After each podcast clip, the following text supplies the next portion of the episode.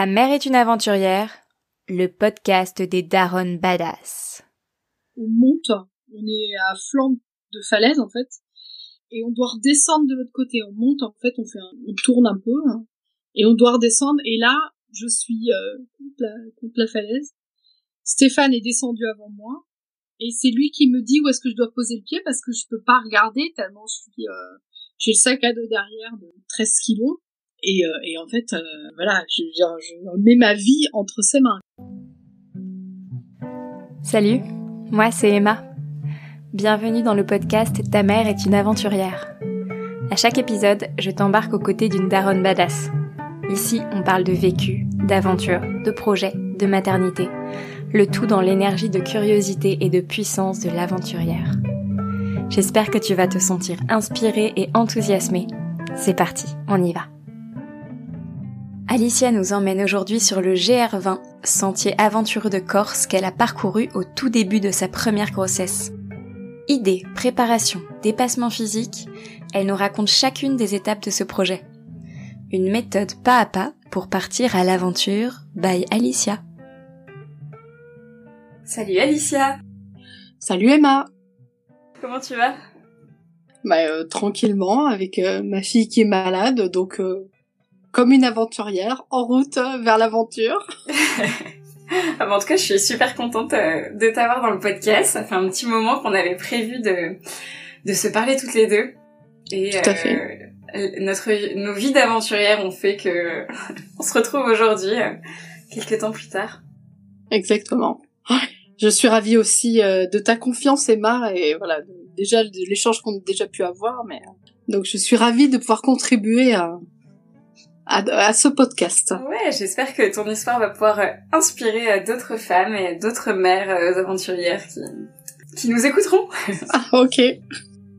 Euh, Est-ce que ça te dit de te présenter en quelques mots pour que pour un petit peu euh, dessiner le, les contours euh, de qui tu comment tu te sens Enfin, comment t'as envie de te définir aujourd'hui, quoi euh, Ouais, alors, euh, ben moi, je suis Alicia. Euh, j'ai 39 ans, donc je vais avoir 40 ans au mois de juin.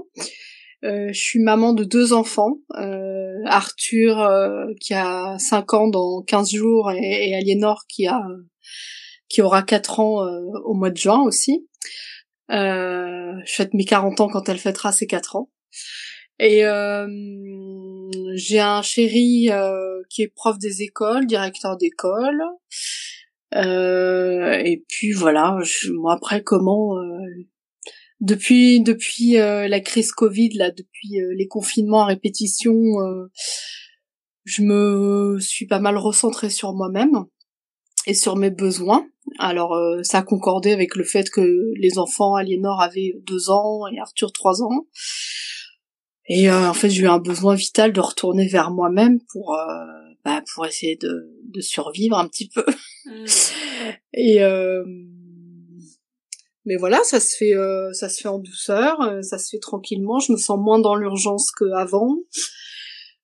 Voilà, je suis plutôt, je me sens plutôt sereine aujourd'hui. Euh, voilà, c'est l'année de mes 40 ans, je me sens plutôt bien bien dans mes baskets, même s'il y a encore plein de choses à régler, mais mais en fait euh, cool avec ça donc euh, je me sens plutôt bien aujourd'hui euh, voilà. Mm. et donc tu as deux enfants comme tu me disais. Ouais. Arthur et Aliénor ouais. c'est ça. Et qui ont donc très peu d'écart finalement parce que ouais ils ont ils ont 15 mois et demi d'écart. Et ouais ouais. Donc Arthur était complètement prévu au programme il est même arrivé un peu en avance. Enfin, du coup il n'était pas prévu. On avait prévu en fait on a fait le GR20 en juin 2000 enfin en juillet 2016 et euh, je suis d'origine corse et on avait prévu de de concevoir Arthur pendant notre GR20 ah oui, dans les montagnes voilà il y avait un truc et puis en fait, donc on, on a expérimenté toute l'année du toute l'année avant de partir, euh, 2015-2016. On a fait des euh, moi, je, je marchais euh, une heure et demie par jour pour aller au travail euh, avec mon sac à dos de, de 10 kilos pour m'entraîner. Euh. on a fait des, du GR34, euh, des étapes de 4 4-5 jours. Et puis, euh, bah, un mois avant de partir, on a dit, bon, on va expérimenter aussi. On a bien expérimenté. Et du coup, c'était à mon anniversaire. Et, Et puis Arthur a, décidé de se nicher à ce moment-là et de participer au GR20 complètement avec nous. Ah, trop bien. Et voilà. Et puis et puis Aliénor, Aliénor, on voulait deux enfants et puis en fait elle est arrivée elle n'était pas attendue tout de suite, mais euh, c'était complètement ok en fait. C'était, c'était, bon, c'est Aliénor quoi. Elle, euh, elle arrive, elle est, elle est là et, elle fait partie de, de lycée maintenant et en fait elle, elle m'enseigne ça à chaque fois lycée maintenant quoi, l'adaptation. Voilà, ça c'est ma fille. Hein. Donc euh, elle est arrivée comme elle est aujourd'hui, euh, en me en me montrant un petit peu moi le message qu'elle m'envoie c'est tu es capable de t'adapter et puis euh, la vie est une surprise et accueille-la comme elle vient quoi voilà ça un petit peu Waouh, super messagère, dis donc. Ouais. C'est beau. enfin, moi, je, suis touchée par euh, cette façon que tu as de de parler de l'arrivée d'Aliénor et de, ouais. ce qu'elle te transmet. Hein. Ouais, ouais. Et puis, bah, j'ai euh, j'ai accouché à la maison aussi pour Aliénor. Euh, donc, euh, enfin vraiment, j'ai, elle m'aligne aussi avec euh, toute la puissance de la femme. Enfin, il y a plein de trucs qui se sont passés avec elle. Alors, est-ce que c'est devenir maman d'une fille? Avec Arthur, il s'est passé totalement autre chose et c'était tout aussi fort. Mais avec Aliénor, ouais, vraiment sur la place de la femme, sur moi, ma place de femme. ouais, ça dépote. Hmm. Mais voilà, mais à la base, euh, elle n'était pas euh, pas prévue tout de suite, ou en tout cas, on savait pas quand est-ce qu'elle était prévue, mais elle, elle avait décidé d'arriver à ce moment-là, en tout cas. Bon. voilà. Ok, l'aventure. Voilà, l'aventure, c'est ça. Euh, pour euh, un petit peu, euh, je sais pas comment dire, qu'on te voit sous d'autres aspects, je te propose une sorte de petit portrait mhm. chinois. Ah oui. Mhm. Alors, si tu étais une fleur, Alicia, tu serais... Un coquelicot. Un coquelicot. Je trouve c'est assez joli. Euh, c'est rouge, c'est pétillant. Quand j'étais petite, euh, je faisais des... J'aimais bien ouvrir les coquelicots. Je faisais des, des robes avec. Enfin, je sais pas si tu faisais ça aussi. Voilà. Et du coup, je me souviens de ça. Et bon, ça rappelle aussi un peu l'enfance. Hmm. Je vois du mouvement dans le coquelicot. Ça me parle bien. Hmm. Si tu étais un animal, tu serais... Moi, je serais une lionne. Euh, là aujourd'hui, je me sens plutôt lionne parce qu'elle est, elle est jaune, elle est or, elle est, elle est lumineuse. Donc euh, ouais, plutôt euh, c'est ça, la lionne avec ses petits là, qui va chercher à manger, euh, qui s'en occupe, avec le lion qui faut rien. Pardon. non, le lion qui, qui voilà, mais bon bref, mais surtout la lionne avec ses petits. Euh... Ouais, voilà. Si tu étais un paysage, tu serais Je serais euh, les montagnes et la mer, et donc bah, c'est la Corse, puisque quand on est en Corse, on a les pieds dans l'eau et la tête dans la montagne. Et euh, donc ce serait euh, les deux ensemble, quoi. La mm. mer et la montagne. Un paysage de Corse. Ouais. C'est ça qui te parle. C'est ça, ouais. Que tu ressens très fort. Ouais, ouais, ouais, bah c'est mes, c'est mes origines et euh, c'est le paysage de mon enfance parce que j'y ai passé tous mes étés quand j'étais plus jeune. Et, euh, et donc voilà, s'il y a vraiment un paysage euh, qui me définit euh, l'eau et les montagnes avec le relief, bah ouais, c'est moi aussi, donc euh, donc ça me parle bien. Si tu étais un objet, tu serais j'avais mis un rideau. Pourquoi est-ce que j'avais mis un rideau? Eh ben, c'est bien pour ça que je te pose la question, c'est parce que je me suis sentie intriguée, tu vois. Alors, un rideau. Pourquoi je me suis dit ça? Parce que euh, peut-être on pouvait cacher quelque chose avec un rideau. Alors là, et qu'il y avait de la souplesse. Je me suis dit ça. C'était rigolo, un rideau. En tout cas, c'est ce qui m'était venu. Le rideau, il est fluide, il peut cacher la lumière, en même temps, il peut la laisser passer, euh, selon le volume qu'il a. Il peut être occultant, il peut être euh, aussi pour la comment s'appelle pour le froid là. Euh, bon, donc un rideau, c'est multifonction, ça sert tout le temps. voilà. Ok. On peut même s'en servir comme couverture. Ouais, voilà, tu vois. Non, mais un rideau, c'est un morceau de tissu aussi, euh, ouais, qui peut, ma foi, être utilisé de différentes façons. Hmm. Mhm. Cool. Et si tu étais une couleur, tu serais ah ben le, jaune, enfin l'or, hein, du coup, euh, voilà, parce que ça c'est la couleur. Euh, j'ai fait un stage il y a dix jours et j'ai visualisé. Euh, un, de mes objectifs c'était l'or, la couleur qui est venue et et en fait voilà de me rendre compte que je peux être lumineuse et en même temps avoir mes parts d'ombre et que je suis pas obligée d'être que tout positif tout le temps et que et que quand il y a de la lumière, eh ben il y a aussi de l'ombre parce que parce que la lumière ça ça éclaire et que quand il y a un objet, ben derrière il y a de l'ombre et, et, ça fait partie du paysage et c'est ok comme ça en fait. Et euh, je suis pas obligée d'être tout le temps joyeuse, tout le temps tout le temps bien. J'ai le droit d'avoir des moments de pas bien et c'est pas grave. ça fait partie de la vie et c'est ok comme ça. Et je, voilà, je décide de me foutre la paix aussi, d'arrêter d'être parfaite, d'arrêter d'être toujours bien, je suis parfaite, un peu comme dans le sketch de Florence Foresti là. Ah, tu veux, tu, voilà, tu veux, on va aller au marché, oui. Euh, non, non, ce là tout à l'heure j'étais non, on va aller au marché, ma chérie. Et puis là, bon, allez, euh, tu vas mettre un tour de cou, hein? Il est où ton tour de cou? Non, il a pas un tour de cou, non, on est puis j'ai crié, je me suis dit bon allez c'est bon. Je lui ai expliqué ce que je vivais et puis après après c'était bon, voilà, c'était reparti. Je me suis voilà, faut juste que moi j'arrive à exprimer mes émotions sans me dire que bah voilà ma fille aussi c'est lui montrer que je suis humaine et que les émotions euh, c'est toute une palette et que c'est pas que du bon et, qu'on a le droit d'être pas bien aussi. Et, et en fait euh, bon voilà. Je me suis pas souvent autorisée en fait à me dire que j'avais le droit d'être triste ou d'être en colère je trouve que la société elle elle autorise pas beaucoup ça. Et du coup, eh ben, par rapport aux enfants, euh, si euh, je ressens de la colère et que j'exprime pas ma colère ou je le dis pas, eux ils ressentent la colère, ils savent qu'il y a un problème, mais si je le nomme pas, eh ben ils comprennent pas et du coup ça brouille eux-mêmes leurs émotions. Et en fait, euh, me rendre compte de ça, je me dis bah non, c'est pas le cadeau que je peux leur faire aujourd'hui pour qu'ils soient pas dans dans les mêmes les mêmes failles que moi à mon âge bah, c'est de leur offrir le fait de pouvoir lire les émotions telles qu'elles sont et oui effectivement je suis en colère là. Hmm. voilà. Donc tu sais bien lire tu comprends bien tu décodes bien t'as tous les outils pour y arriver et euh, moi je vais pas t'embrouiller la tête euh, avec mes histoires. De mère parfaite. C'est ça. Et puis de il y a un livre de Serge Tisseron là c'est Mensonges des émotions euh, voilà que j'ai lu ça parle de de, de la, la transparence des émotions en fait et de du fait que si on n'est pas transparent dans ce qu'on vit, euh, en l'occurrence un enfant il sent tout et et oui son, si ses parents sont en colère il, il le sent.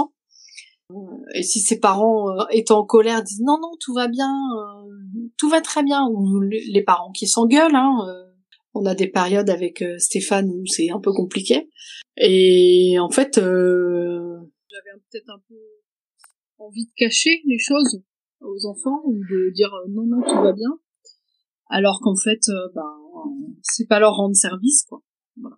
Hmm.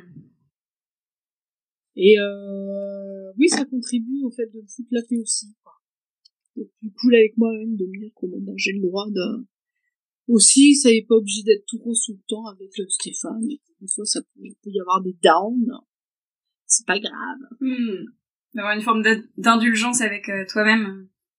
Ouais, ouais, ouais, et puis, euh... avec lui aussi, du coup, avec les enfants aussi. Voilà, c'est plus léger comme ça. Hmm. Hmm. Chouette. Bah, merci beaucoup pour ce, pour tout ce, ce portrait que, que t'as partagé avec nous, qui nous permet de mieux te connaître déjà. Ouais. Et alors, euh, Alicia, si je te dis aventure, toi, tu penses à quoi? Qu'est-ce que c'est euh, les ambiances, euh, l'image qui devient euh, avec ce mot? L'aventure, bah, il y a forcément la Corse parce que c'est une grosse étape de d'aventure pour moi. Et bon voilà, il y a le côté aussi physique, bah, quelque chose aussi de dépassement de soi, l'action, voilà, le côté l'endurance, quelque chose aussi de ta ta ta ta ta ta. Une sorte de détermination euh, ouais. et de dépassement de soi euh, physique. C'est ça. Oui, oui, et puis de, de capacité physique en fait. Si je me rends compte qu'en étant dans l'aventure en fait, dans dans le moment présent, en fait, je peux faire énormément de choses. Là où dans un quotidien, je m'imaginerais pas pouvoir faire tout ce que je fais. Euh, enfin voilà, c'est-à-dire que si je pense à tout ce que je fais, je me dis ah ouais, c'est énorme, alors qu'en fait quand je suis dedans, ben je le fais et, et voilà, et ça, ça, ça se fait et puis c'est cool et c'est ok et c'est bien aussi. En fait, euh, d'arrêter de se poser des questions quoi. L'aventure c'est aussi euh, déconnecter, peut-être un peu lâcher prise, tout ça. Pour toi, ce paysage d'aventure, c'est c'est aussi ouais tout, toute cette ambiance corse Ouais. Avec le côté euh, aventure physique. Ouais, voilà, dépassement. Euh. Et c'est quoi pour toi les, les valeurs que tu pourrais mettre euh, dans l'archétype de l'aventurière? Tu vois, dans ce que tu vas, tu peux incarner dans ce type d'aventure ou mmh. dans l'aventurière du quotidien, quoi. Ouais.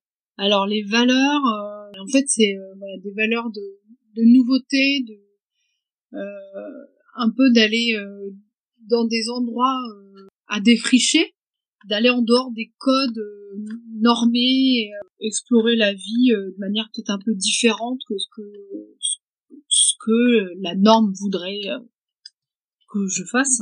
Ouais, ouais donc le, un côté innovation et, et en même temps un côté bah, finalement moment présent quoi, c'est-à-dire je me sens pas dans l'aventure si si je réfléchis trop en fait. si je suis trop dans la réflexion, trop dans euh, trop dans ma tête et pas assez dans mon corps mais finalement je suis pas je me sens moins aventurière que, que si je déconnecte la tête et que je vais dans la vie et dans le mouvement et là je me sens plus à ma place et pour toi l'aventure elle est elle est plutôt euh, programmée? Ou tu la vis genre euh, tu, tu pars à l'aventure enfin si tout à l'heure tu nous as quand même dit que vous aviez fait une préparation sur l'année avant de partir sur le GR. Voilà. Le GR20 en même temps, alors c'est une, c'est un sentier, euh, c'est un, je sais pas, c'est pas le, on dit que c'est le sentier le plus difficile d'Europe parce que parce qu'il est, euh, je crois qu'il y a 14 000 mètres de dénivelé positif. Euh, donc c'est euh, c'est un gros truc, c'est 20 jours, c'est 160 km mais avec des étapes des étapes qui font euh, 5 km que tu fais en 6 heures quoi parce que tu mmh. voilà. tu montes très fort ou tu descends très fort voilà, et du coup en fait on voulait faire les choses bien et on voulait être on voulait être bien préparé en fait euh, bah moi Stéphane il est sportif aussi bon, c'est un sportif il fait des marathons des trucs comme ça et euh, bon voilà la préparation physique euh, ça fait partie du truc euh. donc là pour le coup sur ouais sur quelque chose comme ça la préparation, ça nous paraissait indispensable parce que c'était prévu. Mais après, tu vois, par exemple, devenir maman, bah oui, j'ai alors j'ai lu des choses, je me suis renseignée, mais après il y a plein de trucs sur le moment, mais comme comme sur le GR20, il y a des choses que j'ai qu'on n'avait pas prévues, euh, toutes les émotions qu'on a vécues, euh, les comment dire, les rencontres qu'on a fait, les difficultés auxquelles on a fait face, les réussites auxquelles on a fait face bah on s'attendait pas à vivre tout ça non plus quoi. Hmm. au niveau des émotions, c'était très riche. Oui, à la fois il y a de la préparation et en même temps, enfin dans ce que j'entends, c'est presque une préparation pour être euh, au plus présente lors de l'aventure quoi. Construire une sorte de ouais, de socle. Euh. Ouais, bah c'est c'est se donner les moyens de réussir parce que là c'était pour le coup c'était une aventure aussi physique. Ouais, c'était se donner les moyens et puis en fait euh, on a aussi lu là-dessus et bah voilà, quand les gens disent bah il faut une préparation physique, on peut pas euh, se lancer dans le GR20 euh, sans être un minimum préparé. Donc euh, moi je, pour moi il y avait vraiment aussi quelque chose aussi de très important à faire par rapport à mes origines. voilà, vraiment d'aller sur mes terres, d'aller sur d'aller me connecter avec la terre. Et donc c'est vrai, est-ce que est-ce que je pouvais me préparer au fait que ça se passe pas bien et que je réussisse pas? Je suis pas sûre. Mm. Donc j'ai fait en sorte que ça se passe au mieux. Mais après voilà, euh, devenir maman. Oui, je me dis tu vois si je fais un parallèle, ben j'ai prévu, j'ai des bouquins, j'ai lu. Euh, et puis en fait après euh, il y, a, y a tout ce que tout ce que ça fait, un accouchement, un, bébé, voilà, d'allaiter, un bébé qui pleure, la fatigue, enfin tout ça, t'abolir. C'est clair. Ah, ah, si si si t'es pas dedans, bah t'es tu passes à côté quoi. Enfin, je trouve, voilà. En tout cas, moi je les, les fois où je me sentais pas dedans où j'étais pas dedans vraiment, bah c'est pas bon quoi. Voilà, être connecté. En tout cas, euh, moi mes enfants me le rappelaient, me le rappellent. Donc avant d'être mère, vous avez fait ce GR20. Est-ce que tu peux nous parler un petit peu de donc tu nous as raconté que tu avais préparé donc avec Stéphane euh, tout au long de l'année euh, euh d'y aller. Comment est-ce que l'idée euh, est née? Comment vous avez décidé de faire le GR20 et de et de partir? Et puis comment ça s'est passé Est-ce que tu peux nous raconter cette aventure?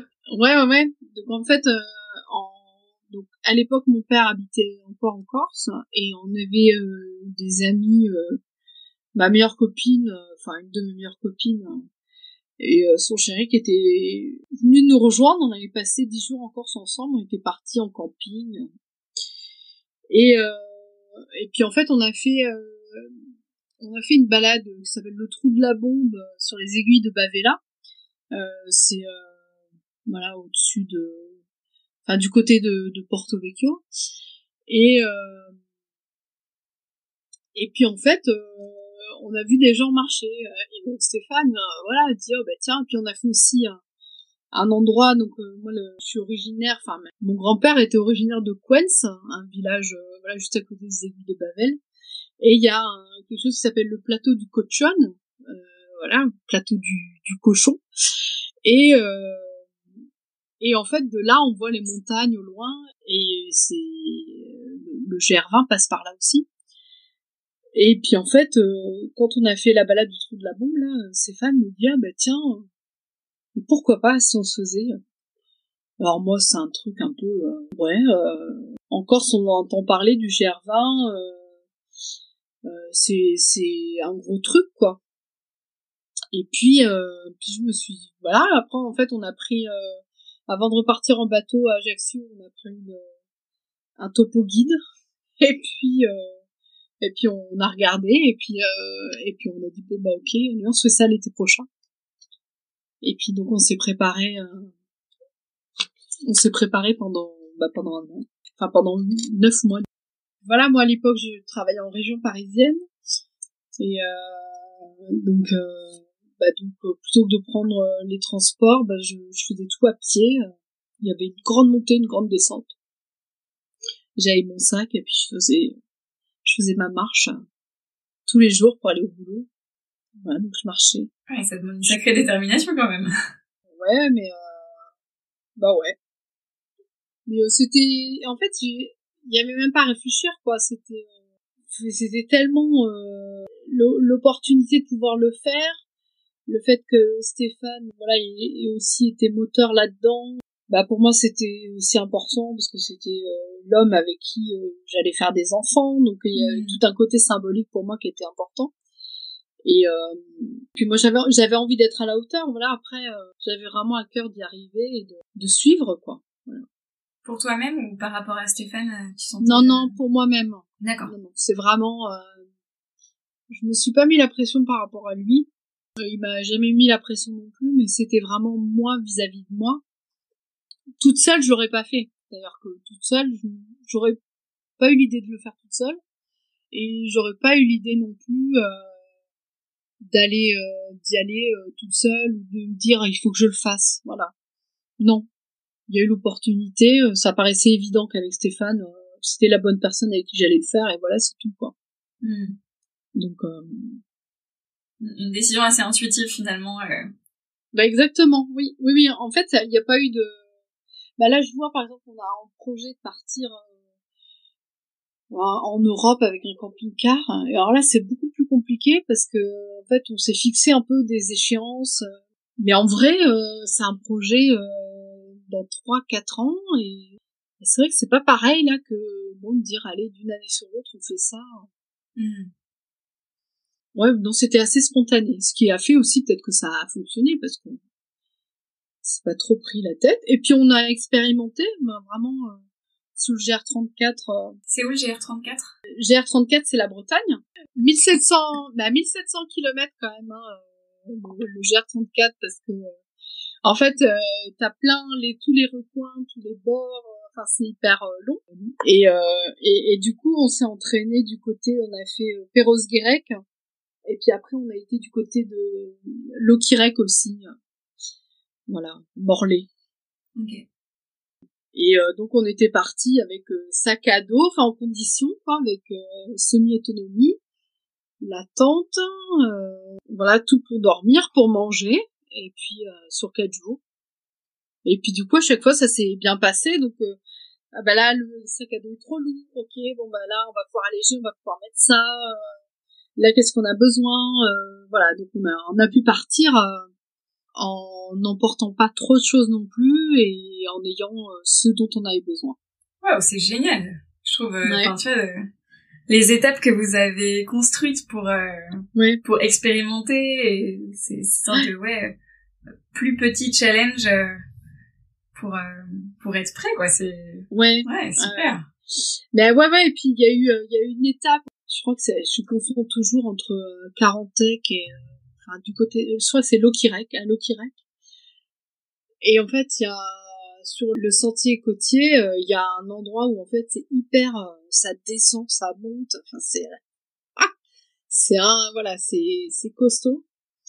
Et euh, et en fait, on a un, un, des meilleurs copains de Stéphane qui nous avait rejoint pour la pour la journée en fait, et et à un moment il se moquait un peu de moi parce que je sais plus j'avance pas ou je sais pas quoi et en fait je me suis piquée j'étais vraiment énervée euh, parce que j'avais pas Stéphane qu'avec moi et qu'il y avait euh, le copain enfin bon bref et puis euh, et en fait j'étais vraiment euh, en difficulté c'est-à-dire je me disais je vais jamais y arriver.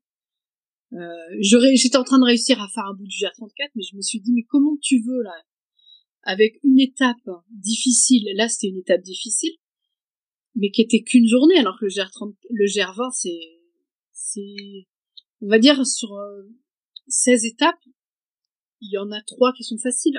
Mm. Tout le reste, c'est, ouais, c'est, c'est, c'est quand même un, un, un, dépassement. Enfin, je veux dire, euh, faut, faut être en bonne forme pour le faire. Et euh, je me suis dit, euh, je vais pas y arriver. Et puis, euh, je sais pas comment. Je me suis dit, bah, allez. Et là, c'est étape par étape, Alicia. Et si t'arrives aujourd'hui, bah demain tu feras le retour et tu verras comment tu fais. Et puis, euh, et puis, et puis, je me suis dit, bah là, si j'y arrive, euh, bah c'est bon, j'arriverai le GR20. Et puis, Là, ce jour-là, bah, c'était trois mois avant de partir, je me suis dit, bah, c'est ok, j'y arriverai. Je suis prête. Mm. Donc, j'ai continué à marcher, ouais. Ouais, comme si vous aviez, euh, donc noté, enfin, préparé euh, physiquement et puis euh, dans le matériel et tout, et en même temps, comme si t'avais mis dans ton sac à dos euh, toute de la confiance en toi, en, avec cette étape, comme si tu, ouais. Ouais, ouais. Oui, oui, aussi, aussi un engagement vis-à-vis -vis de moi-même voilà, se dire ce jour-là, là où, c'était vraiment dur, et ben j'ai réussi à le faire. Et je me suis dit, ben voilà, euh, ben j'ai réussi. Donc il euh, n'y a pas de raison que j'arrive pas à faire un truc euh, sur euh, du long terme qui dure 15 jours. Et puis en plus, bah après j'étais enceinte. Hein, je d'être enceinte d'Arthur, ça m'a aussi donné une force mais incroyable. Hein. Je veux dire. Donc ça, t'étais enceinte quand vous êtes parti sur le GR20 pour le coup. Ouais, ouais, ouais. Okay. J'étais enceinte de trois semaines. Euh... Tu le savais Ouais, ouais, je le savais. Et euh, donc la première semaine, ça se passe bien. Euh... Non, je suis en bonne forme, tout ça. En fait, j'ai commencé à avoir des nausées à partir de à une semaine, enfin quand ça faisait une semaine qu'on était partis. Alors là, c'était un peu moins facile parce que je, bah, du coup, je grignotais un petit peu tout le temps des fruits secs, euh, des choses un peu euh, en prise rapide parce que euh, les repas, en fait, on arrivait dans des refuges et euh, on prenait le repas en général le soir. Soit on avait de, du lyophilisé ou alors on, on pouvait prendre les repas aussi sur place. Est-ce que tu peux nous raconter un peu comment ça se passe euh, du coup sur le GR20 Donc c'est ouais. Vous aviez une tente aussi? Enfin vous dormiez ouais, comment alors, vous... alors nous on avait décidé de prendre notre tente. Euh, bah, C'était une, une, copine euh, qui avait elle-même fait le GR20 avec son mari je sais pas, huit ans avant, qui m'avait prêté la tente. Mais une tente très bien, pile pour deux personnes, nickel, légère et voilà, super bien. Et puis, euh, du coup, on avait, on avait nos sacs de couchage. On Il fait froid la nuit sur le. Ouais. Ouais. Euh, ben en fait, euh, même si on est en été, euh, ben on est en montagne, en altitude, et donc ouais, ouais il fait, il fait quand même froid. Il y a une nuit, bah d'ailleurs la nuit du 14 juillet, on s'en enfin chez nous c'est pelé, enfin il était super froid. Et enfin il y a eu un orage, et enfin je suppose qu'il y avait de l'orage, mais en tout cas il y a beaucoup de pluie. Et, moi, il, a, il avait fait froid. Et euh, mais c'est la, la nuit on a eu plus froid. Je pense qu'il a dû faire. Je sais pas combien il faisait. C'est pas descendu en dessous zéro quand même, mais euh, mais bon voilà, on avait en tout cas, euh, mais on s'est tenu chaud dans la dans la tente. Mais voilà, mais en fait le GR20 tu peux le faire. Il y a des refuges donc tu peux dormir dans les refuges. tu peux le faire. Tu peux aussi louer des tentes. Il y a des tentes, des tentes de secondes là qui sont un, peu partout euh, aux alentours des refuges, ou alors tu montes ta propre tente. D'accord. Voilà. Et nous, le fait d'avoir notre tente, c'était sécurisant parce que si jamais il y avait une étape, euh, je sais pas pourquoi on n'arrivait pas à finir ou il y avait un truc, un problème, bah, au moins on pouvait dormir euh, n'importe où, même si bah, tout est réglementé. Hein. On peut pas dormir, c'est le c'est le refuge, c'est un, un, parc national, donc tu peux pas dormir où tu veux, mais il y a personne qui va venir te dire, euh, de toute façon, t'es un peu seul au monde aussi quand t'es là-haut, quoi. Voilà, le, les, les refuges, donc t'arrives et euh, en fait, les refuges, tu peux prendre, euh, il y a des trucs à manger, donc tu peux prendre le repas. En général, il y a un repas du soir. Et euh, bon, alors, pour donner un ordre d'idée, le repas du soir plus le petit déj du matin, pour une personne, c'est 30 euros. Donc, euh, et tu manges des pâtes hein, le soir. Ah oui, d'accord. voilà. Ah, ils ont le sens du commerce. Mais bon, après, euh, voilà, le budget, il, était, il était établi là-dessus, donc, euh, donc euh, en même temps, moi, pour moi, c'était important d'avoir le matin un petit déj avec un petit morceau de beurre, de pouvoir bien manger d'aller marcher. Hmm. Le matin, on se levait vers, ouais, on se levait à 5 heures. On se levait à 5 heures tous les deux. Donc on, partait après vers 6h moins quart parce que bah, après c'était en été. Donc euh, le soleil euh, se lève tôt et la chaleur aussi. Donc euh, le but c'était de marcher le plus à la fraîche. Et donc moi je partais je partais on avait rencontré une hollandaise Maggie avec qui en fait dès le deuxième jour on s'est retrouvés on était l'une derrière l'autre et on s'est dit qu'on marchait ensemble le reste hein le reste du trajet. Et, euh, et du coup, moi, je partais avec Maggie et Stéphane euh, finissait de plier la tente, tout ça, et nous rattrapait après. D'accord. Comme ça, il avait son petit moment sprint, sport. Et donc ça, ça dure 16 jours, tu disais? 16 étapes, c'est ça? Nous, on a fait en 16 jours. Euh, mais après, il y en a qui le font, il y en a qui le font en 8 jours. Euh, il y a même un, le record, je crois, c'était 36, je crois que maintenant c'est 32 heures, enfin, des, des mecs. Ah ouais, ok. Ouais, mais bon, euh, ils le font en mode ultra trail, ils s'arrêtent pas. Bon, parce que c'est vrai que tu te dis comme ça, 160 km, euh... non, 180, non, 160, je crois. Le, les, les étapes, les étapes classiques, c'est, euh, c'est 16, 15, 16. Et là, tu disais, tu disais que pour le, pour l'étape en Bretagne, tu t'étais dit, waouh, ça va être euh, chaud de, d'enchaîner toutes les étapes. Ah, comment ça s'est passé une fois sur le GR Ah bah, alors le, le premier jour, euh, donc en fait on avait rejoint des copains euh, euh, qui visitaient la Corse à ce moment-là, qui étaient du côté de Calvi, et donc on les avait rejoints au camping là où ils étaient. Et le lendemain matin, ils nous ont amenés à Calenzane au départ en fait du au nord, et et ils nous ont déposés à 8h20. Donc là déjà, nous on commençait un peu tard. Et au bout de 3 heures, 8h20 et 11h30, il y a un cagnard de taille. Et là, moi, je fous en larmes, en me disant, mais dans quoi on s'est embarqué, quoi? C'est pas possible, j'y arriverai jamais, quoi. Et euh, puis bon, du coup, on s'est posé un peu, euh, on se repose, ok, on repart, et puis on y était tranquille, en fait. Et bon, voilà, et en fait, la première étape, euh, la mise en route a été difficile, mais on, en fait, au début, ça a monté beaucoup, beaucoup. Donc, euh, mais en même temps, c'était pas crapahuteux du tout. C'était euh, du sentier, ça a monté, mais voilà. Mais c'était en plein cagnard. vraiment, il faisait très chaud. Mais après, on était plus en altitude. Et en fait, la, deuxième étape, euh, c'est une étape où on est sur des crêtes. Et et et là, là, on s'est dit, mais qu'est-ce qu'on fout là, quoi? Et là, Stéphane s'est dit aussi, qu'est-ce qu'on fout là? Hmm. En fait, il y a un moment, je me souviens, euh, on, monte, on est à flanc de falaise en fait, et euh, donc euh, et on doit redescendre de l'autre côté. On monte, en fait, on fait un, on tourne un peu, hein, et on doit redescendre. Et là, je suis contre la, contre la falaise. Stéphane est descendu avant moi, et c'est lui qui me dit où est-ce que je dois poser le pied parce que je peux pas regarder tellement je suis, j'ai le sac à dos derrière de, de 13 kilos.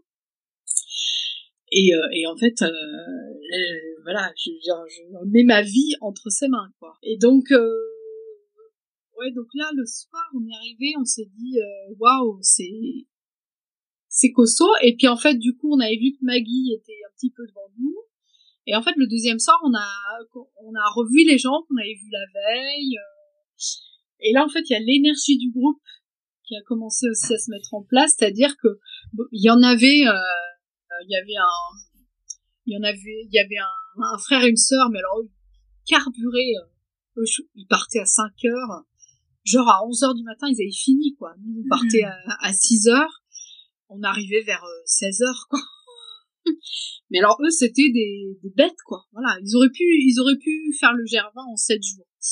Et euh, euh, j'ai proposé à Maggie, je lui dis bah Do you want to go uh, to... Parce qu'on nous avait dit qu'il y avait une piscine naturelle, to the swimming pool. Oh yes, uh, we are going. et puis euh, voilà, voilà, le, le feeling passe vraiment super bien. Et puis euh, et puis en fait, je lui dis, bah, est-ce que tu veux qu'on marche ensemble euh, euh Puis voilà, c'est naturellement. bah, du coup, elle se dit ouais, elle était partie toute seule.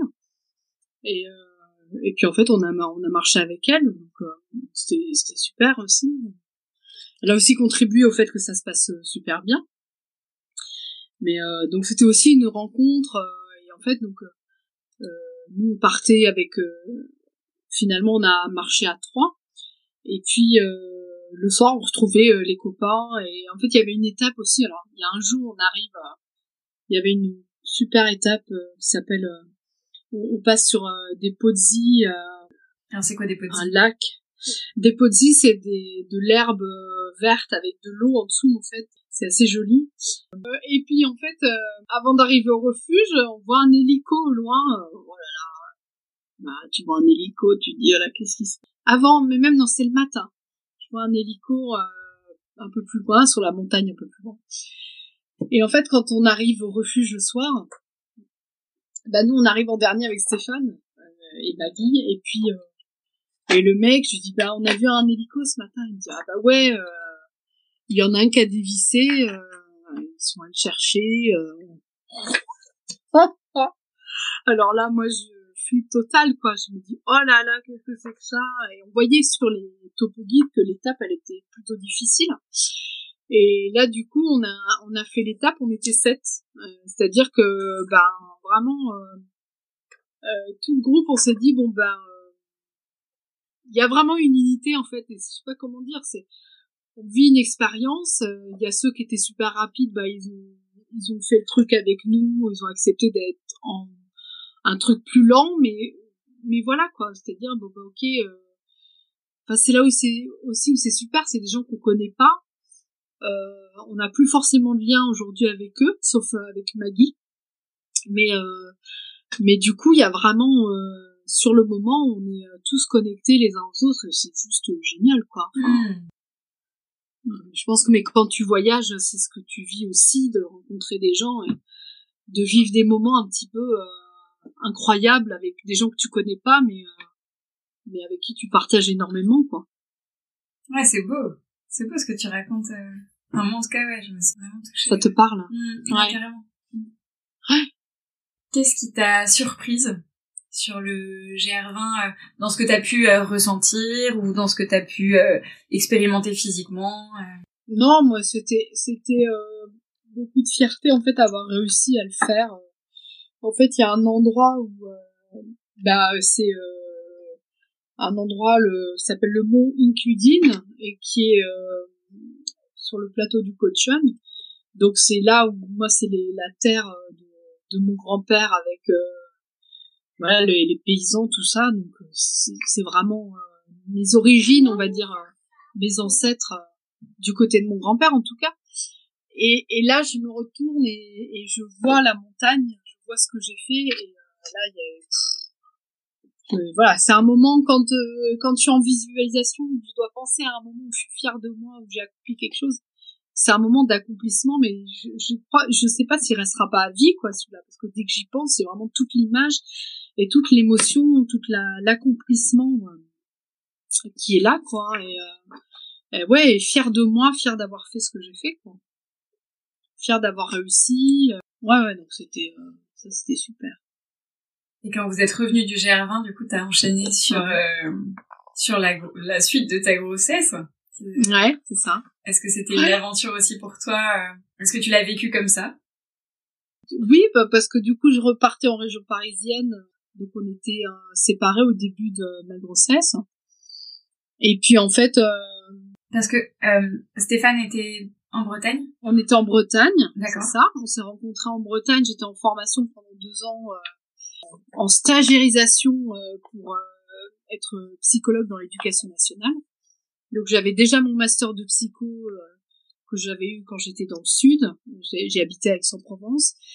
Et en fait, j'ai passé un concours de la fonction publique d'éducation nationale et et j'ai fait ma stagiairisation et t'as une formation de deux ans euh, euh, pour être, enfin, t'as deux ans de stagiairisation pour être pour être titulaire euh, psychologue éducation nationale.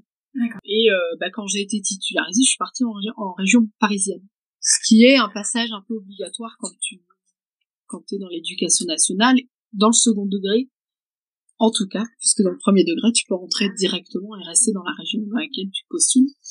Et, et voilà, et du, du coup, bon, ben, on savait qu'on était séparés pendant un moment, et mais voilà, mais ça aussi, ça fait partie des processus. Euh, euh c'est euh, est-ce qu'on attend que je sois rentrée en Bretagne pour faire un bébé, et puis en fait, à un moment donné, on arrête de réfléchir. J'ai habité chez mon oncle et ma tante à ce moment-là qui m'hébergeait. Et tout comme le Gervin a été une évidence, une intuition, on s'est pas pris la tête, on a préparé tout pour s'est dit on.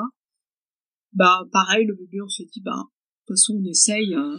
Ma tante m'avait dit, mais tu sais, euh, l'espèce humaine, c'est l'espèce la moins fertile. Euh. Donc bon, voilà, j'avais, euh, j'avais bah, 2016, 34 ans. Bon bah oui, allez, peut-être qu'il faut, faut, faut pas perdre trop de temps, quoi. Donc on a, dès qu'on a essayé, on a réussi. On a eu de la chance. du coup, là, là, on était séparés au départ, mais en fait, on a fait un séjour à Belle-Île-en-Mer il y a ma sœur de Lyon qui est venue avec son chéri. Et en fait, on a fait beaucoup de vélo. Et en fait, il se trouve que j'ai fait peut-être un petit peu trop de vélo. J'étais enceinte de 4 mois et demi. Et que, en fait, euh, quand je suis arrivée aux urgences en revenant de mon séjour, euh, et que j'arrêtais pas de contracter, que je devais prendre le TGV le lendemain pour repartir à Paris, on m'a dit non, non, mais vous n'allez pas repartir en région parisienne. Vous avez combien de transports Une heure et demie? Non, non, non. Donc, bah, j'ai ma foi, j'ai passé, j'ai été arrêtée à quatre mois et demi de grossesse et j'ai passé la fin de ma grossesse à faire grandir tranquillement Arthur et ça a été euh, finalement voilà une bonne euh, une bonne opportunité et finalement euh, j'ai j'ai juste savouré le fait d'être à la maison puis voilà donc de, de m'occuper de je vais quand même m'occuper de moi et, et de ma grossesse à préparer l'avenue d'Arthur pas mal Ouais. Aussi. Ouais. Et est-ce que euh, l'innovation, le dépassement de soi, c'est quelque chose que tu vis à travers euh, ta maternité? Ouais, alors euh, je dirais que pour le coup, le dépassement de soi, ça a été plus, j'ai plus ressenti dans l'accouchement pour Aliénor. parce qu'en fait, donc pour Arthur, donc j'ai accouché à l'hôpital. Je souhaitais pas de péridurale mais euh, finalement euh, je dilatais pas. Enfin, voilà, il y a plein de trucs qui ont fait que ça n'a pas fonctionné comme j'aurais imaginé et finalement j'ai pris une péridurale. Donc non, non, c'était plutôt euh, au niveau, oui, euh, de l'accouchement d'Aliénor, où là, euh, c'était quoi du, coup tu me disais les, les valeurs, le, le, dépassement quoi. Voilà, c'était plus au moment de l'accouchement d'Aliénor. Arthur, j'ai été un peu, été un peu déçue. Bon, mais en même temps, j'avais certainement à vivre ça. C'est un peu, je suis rentrée dans la norme, dans une espèce de truc. Et finalement, c'est ce qui m'a permis après de trouver l'énergie. Euh, euh, puis après, en fait, j'ai, bah, c'est surtout pour Aliénor, j'avais lu un, parce que je suis sur un groupe de mamans porteuses. Et, euh, et du coup, il y a, bah, il y en a une qui a partagé son récit de naissance. Et, euh, et là, je me suis dit, euh, j'accouchais deux mois plus tard. Et je me suis dit, non, mais, euh, non, on peut pas me le voler, celui-là. Voilà, je veux dire, je, je sentais que, moi aussi je pouvais avoir ce genre d'accouchement, un truc à la maison. Je voulais pas me séparer d'Arthur. Arthur avait 15, enfin, Arthur avait 6 mois quand je tombée enceinte d'Aliénor, donc euh, il était tout petit quoi. Et euh, et du coup euh, me dire euh, ce truc d'aller à l'hôpital pendant trois jours loin de, de mon petit, de mon grand petit, non c'était pas possible. Et et puis, puis voilà, ben, du coup, j'ai contacté euh, la maman et qui m'a qui m'a donné les coordonnées de la sage-femme avec qui elle l'avait fait. Et puis, euh, puis voilà, ça a matché. Steph a été convaincue. Et puis, ma foi, après, c'était une super expérience. Waouh, donc t'as décidé ça deux mois avant d'accoucher Ouais, ouais, ouais. Ouais. ouais. bah ouais. Mais après, en fait, euh, euh, tout, la grossesse, tout allait bien, euh, tout se passait bien, donc tous les voyants étaient ouverts. Donc, mais voilà, mais ça s'est fait ça s'est fait bien. Ça s'est fait bien, mais c'est vrai que pour Arthur, après le Arthur, ça a été bah, le, le, dépassement. Après, c'était plutôt c'était le retour à la maison qui avait été compliqué. Arthur a pleuré. Euh, il pleurait pas mal. Euh, alors, est-ce qu'il avait mal au ventre Est-ce que je sais pas ce qu'il vivait ce petit là, mais en tout cas, il pleurait beaucoup.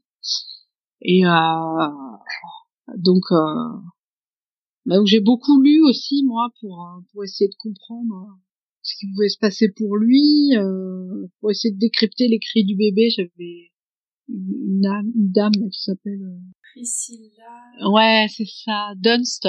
Ah ouais, c'est bon.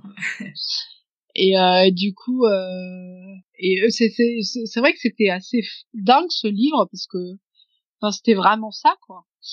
Et, euh, et alors ce qui fait qu'après pour Aliénor, mais Aliénor ne pleurait quasiment pas, donc je, je savais décrypter les pleurs de bébé. Mais ça ne te servait plus à rien.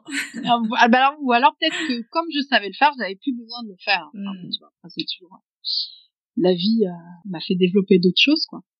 Mais donc donc voilà, mais c'est vrai que un, un premier euh, bah tu te retrouves avec euh, ah il dort pas, est-ce qu'il fait ses nuits, enfin tout ce truc qu'on peut te balancer là euh, quand t'es jeune parent et innocent on va dire tu t'es senti plus vulnérable euh, pour Arthur euh, face ah justement à des, réflexions Je l'étais plus, hein. ça c'est une évidence. Et en même temps, euh, je l'étais plus, mais parce que je le voulais bien aussi. Hein. Enfin voilà, après. Euh... Et en fait, j'avais ma sage-femme que pourtant j'aimais beaucoup, hein, avec qui je faisais de l'aptonomie.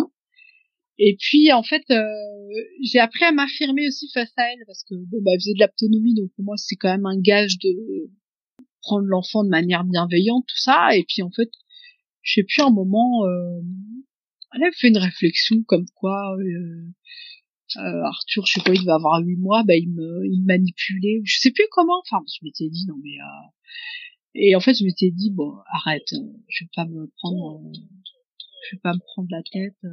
Et et en fait je m'étais dit bon je vais je vais arrêter d'écouter euh, ce qu'on va me dire, j'ai suffisamment lu, et puis bon, il y a ma mère aussi qui a été vachement euh, importante aussi. voilà, qui m'a pas mal aussi euh, valorisé dans ce que je pouvais faire en tant que maman. Tu t'es sentie soutenue, quoi. Ouais, ouais, ça a été important. Euh... Bah, ça a été important parce qu'en fait, Stéphane n'était pas du tout dans les mêmes... Voilà, lui me dit que s'il avait pas eu des enfants avec moi, il les aurait pas élevés euh, du tout de la même façon que ce qu'on fait nous ensemble. Voilà. Hmm. Et en même temps, il dit, euh, il dit qu'il est complètement ok, mais euh, mais que en même temps, c'était pas du tout intuitivement tout ce qu'il aurait fait, quoi. Voilà. laisser pleurer un bébé, c'était quelque chose qui n'était pas de, de l'ordre de choquer. voilà, pas le prendre dans les bras tout le temps. Enfin voilà des trucs qui aujourd'hui dans le maternage proximal sont la base et euh, moi sont devenus un peu ma base et puis euh, par rapport à mes lectures aussi où ça m'a conforté et euh, puis puis voilà. Puis après bah, je suis aussi bah, je, suis aussi psy et du coup peut-être que j'ai je sais pas peut-être que ça a été peut-être plus facile des fois de de me dire que, que quand on se sent pas légitime on peut se dire ah bah tiens je fais mal ou quoi. Mais voilà moi j'attendais pas comment dire un, quelqu'un d'extérieur me dit euh... en fait les gens vont pas forcément oser critiquer ce que je vais faire parce que je suis psychologue. Donc là j'avoue que c'est assez euh, agréable euh, des fois euh, puisque finalement ils, se permettent pas parce qu'ils se disent que je sais ou alors ils disent bah c'est le coordonné les plus mal chaussés. Voilà. Moi-même je le dis et je dis bah c'est comme ça. Donc mais voilà en tout cas est-ce que c'est par mon métier ou genre je sais rien par rapport à quoi mais mais voilà. En tout cas Stéphane m'a rejoint sur ce chemin de, la parentalité et euh, et ma foi on est c'est une belle aventure qu'on construit tous les jours hein, ensemble. Hmm. et aujourd'hui est-ce que tu as des projets euh, euh d'aventurière euh, enfin où tu te sens euh, particulièrement aventurière avec ou sans eux bah, du coup, on a un projet de partir en camping-car, mais bon, là, c'est plutôt un... Alors, est-ce que je me sens aventurière là-dedans? Je me sens euh, peut-être euh, sortir d'une zone de... Quoi que non, je sais pas. Bon, parce que c'est assez normé, c'est assez euh, préparé. Là, ce qui me paraît... Il y aurait un côté aventurière, ce serait plutôt de vivre de façon nomade, mais ça, j'y suis pas encore du tout. Et on n'y est pas, on n'y est pas du tout, mais après c'est, c'est peut-être ce que moi j'ai envie de faire, mais je suis pas toute seule.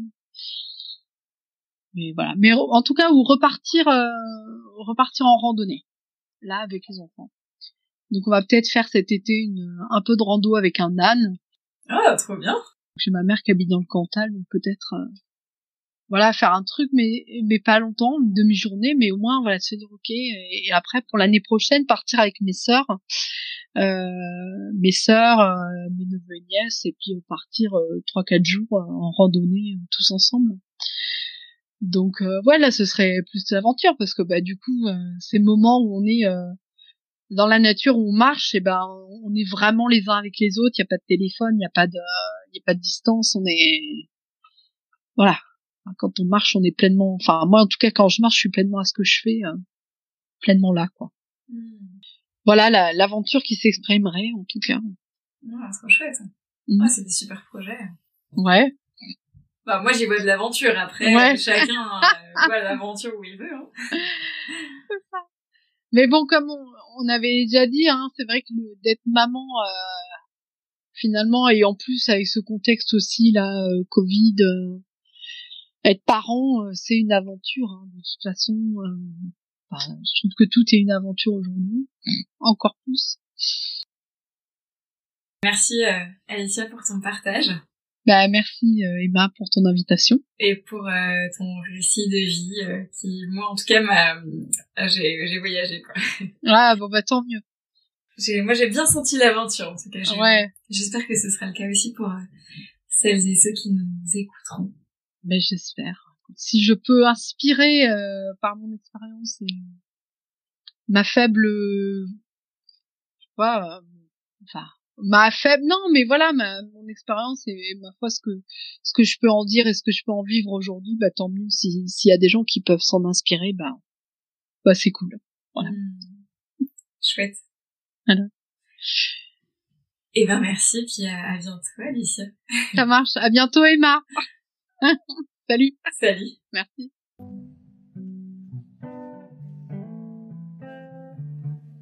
Et voilà, c'est déjà la fin. J'espère que tu as passé un joyeux moment avec nous. N'hésite pas à partager ce podcast et à suivre son actualité sur le compte Instagram dans le ventre 2.venus. Je te souhaite une belle journée. Je te retrouve dans deux semaines avec une nouvelle mère aventurière.